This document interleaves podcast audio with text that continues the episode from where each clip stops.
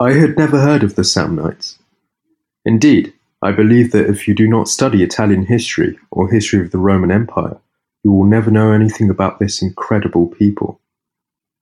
But I am right here, in their land, Molise.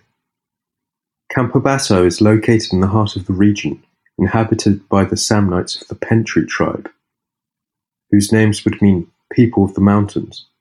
In fact, this territory is rich in fortified villages and sanctuaries on the heights, built by these people who are said to have settled in Molise in the first millennium before Christ, following their protector animal, an ox. So even if the museums are not always stages that I love to do because I often find them boring, in this case, instead, I was moved by curiosity, and I arrived here, at Palazzo Mazzarotta, in the historic centre of Campobasso, home of the Samnite Provincial Museum.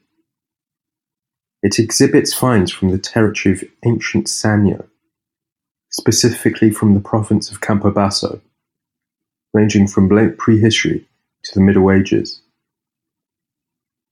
The exhibition spaces contain a lot of archaeological material coming both from private collections and from modern archaeological excavations.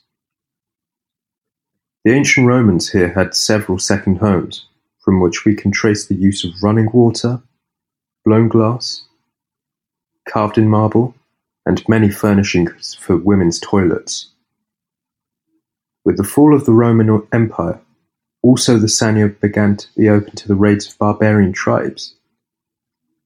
Among them, those of the Bulgarians, who in the seventh century AD marked their presence in the valley of Bojano with hundreds of tombs.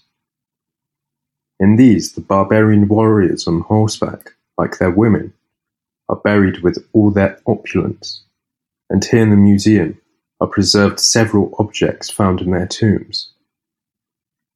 I asked if it was possible to visit some of them, but I realized that it is not.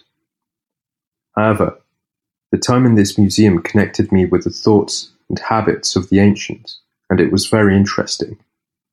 I recommend it.